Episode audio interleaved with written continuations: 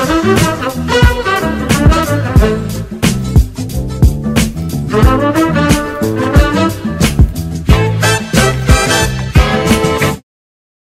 datang di Lini Podcast, ngobrol lebih dekat seputar gaya hidup sehat. Di episode spesial bulan Ramadan kali ini, mari mengenal lebih dekat mengenai puasa dan juga manfaatnya bagi kesehatan. Halo teman sehat, kembali lagi nih dengan saya Zafira.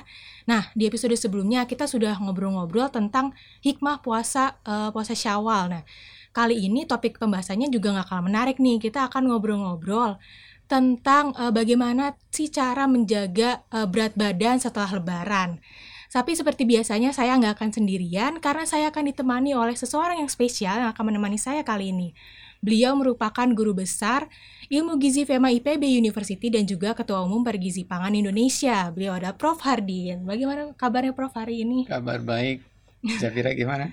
Alhamdulillah baik juga nih Prof. Uh, nah, kita kan uh, sudah ngobrol-ngobrol ya Prof iya. tentang yeah uh, puasa dan juga berat badan ada hubungannya dengan berat badan. Nah biasanya kan orang yang berpuasa itu karena menjaga berat badan, eh menjaga pola makannya, biasanya kan akan mengalami penurunan berat badan ya Prof.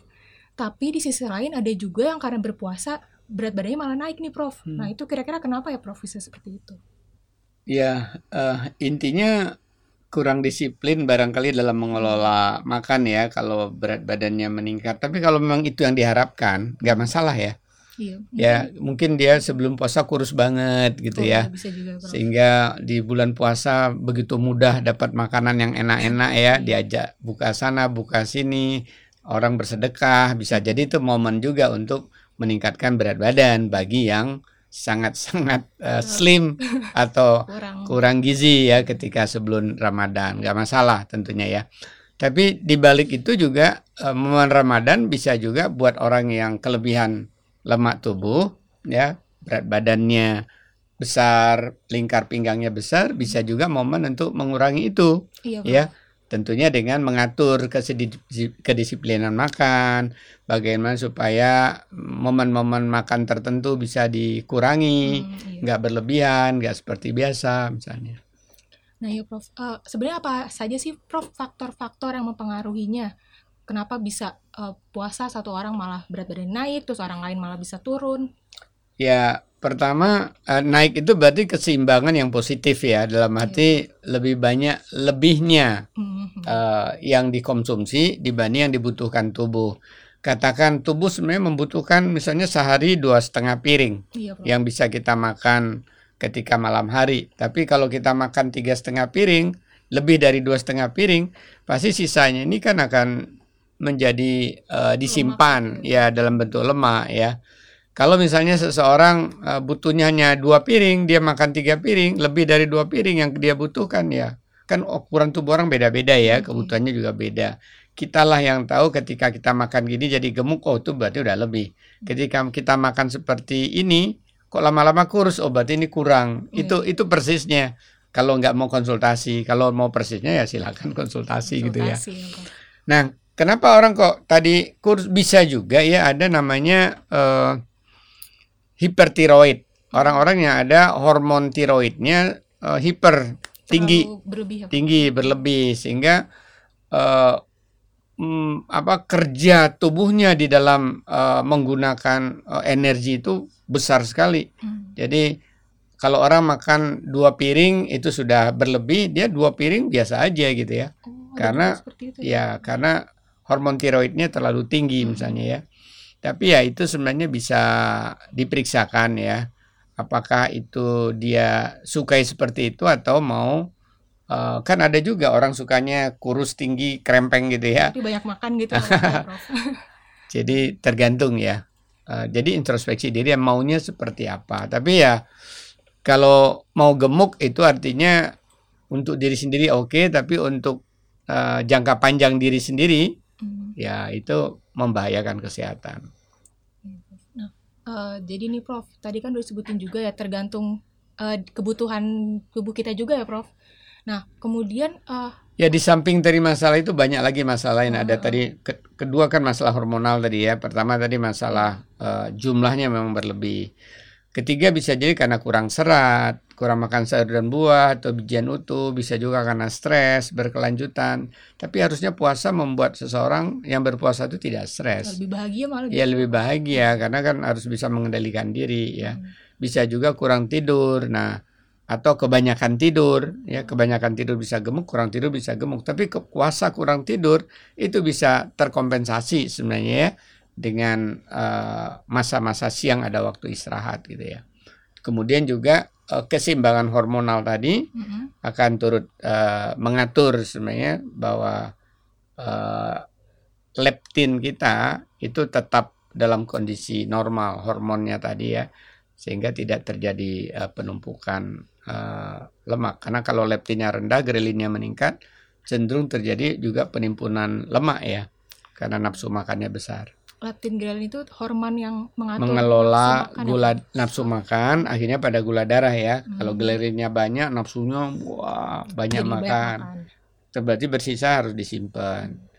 nah tadi kan udah disebutin juga nih prof uh, tips apa yang hal-hal yang mempengaruhi uh, terjadinya peningkatan atau penurunan berat badan. Hmm. Seperti tadi ada uh, makanan dan juga faktor stres juga ya, Prof. Kalau dari aktivitas fisik juga ya. Oke. Okay. Ya selama puasa sih relatif sebenarnya paling kalau hasil penelitian yang kami lakukan dua tahun yang lalu ya membanding aktivitas fisik yang dilihat uh, tiga hari selama 24 jam puasa dibanding tiga hari kali 24 jam sebelum puasa hmm. itu uh, total alokasi waktu dalam arti level dia tingkat sedang itu sama-sama tingkat sedang, hanya alokasinya berbeda ya. Jadi misalnya uh, tidur berkurang sekitar satu jam ya di dalam penelitian tadi.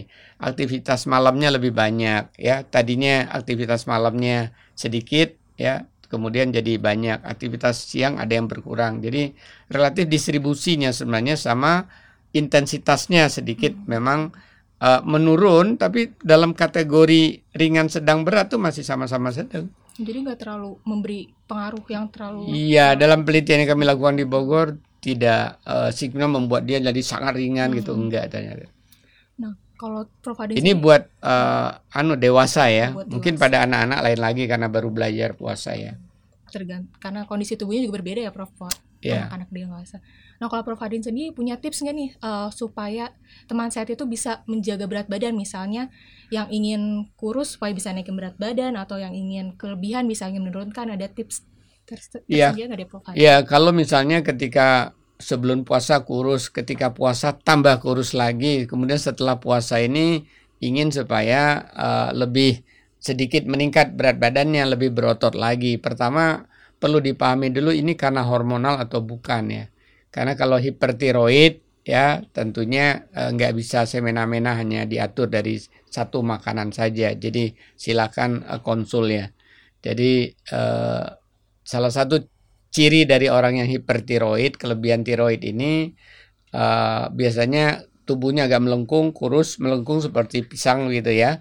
Kemudian udah makan banyak tapi uh, kurus juga kecuali kalau makannya sedikit kurus ya itu berarti karena faktor makanan.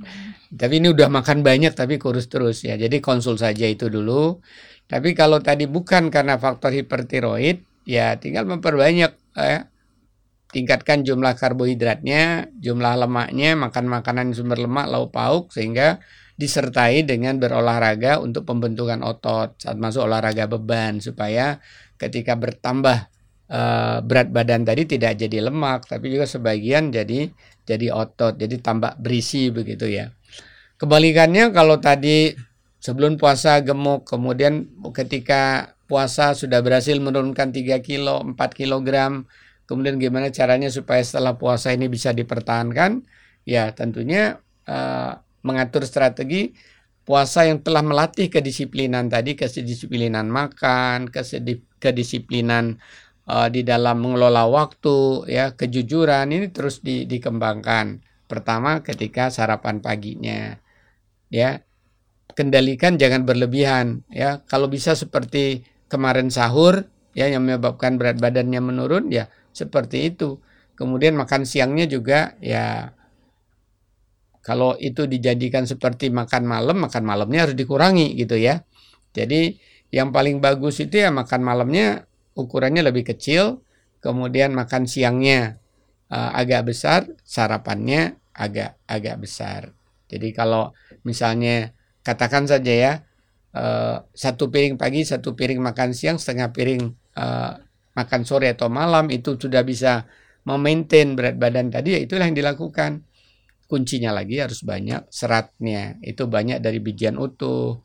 Kadang-kadang sarapannya dengan jagung rebus ya, dengan uh, ubi-ubian misalnya ya. Atau memang ada sereal yang disukai karena daya belinya cocok gitu ya. atau perbanyaklah makan sayur dan buah segar ya. Buah ini tentunya juga harus dibatasi. Jangan terlalu yang manis terus ya tapi yang kaya serat. Jangan terlalu lembut. Nah, terima kasih banyak nih Prof uh, atas bincang-bincang kali ini. Uh, terus juga aktivitas fisik juga tadi uh, ya. Tadi kan uh, udah tadi udah disebutkan nih tentang apa jaga pola makan. Terus juga ada aktivitas fisik, terus juga pengelolaan stres juga ya Prof. Terus juga uh, pola tidur juga berpengaruh. Terus juga uh, ada banyak hal yang yang bisa mempengaruhi uh, yeah. penaikan atau penurunan berat badan itu. Nah, kalau misalnya teman sehat masih menemukan kendala bisa langsung konsultasi ya Prof sebaiknya.